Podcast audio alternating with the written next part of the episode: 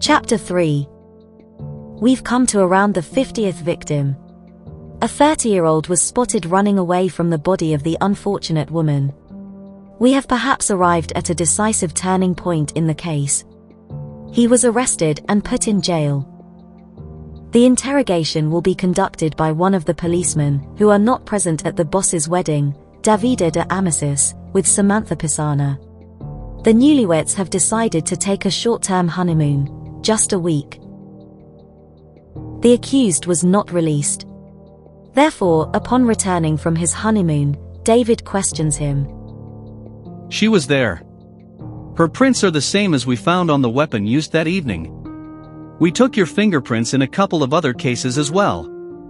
This is overwhelming evidence. In you excuse her, do you have anything to add? The man replied, I am innocent. I didn't kill them. David asked, Who? Who then? The footprints speak clearly. The man replied, I didn't kill any girls. Three times I have been close to their bodies, but I have not killed even one. Just then a policeman enters and says, From the toxicological examination, he is neither HIV positive nor has AIDS.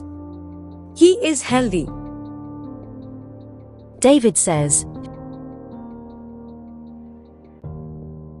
Who are looking for, perhaps, wants to frame you. He has AIDS. We will check you out. Maybe you are an accomplice of him, or you want to frame someone else. For now, we will release you, but don't leave the city.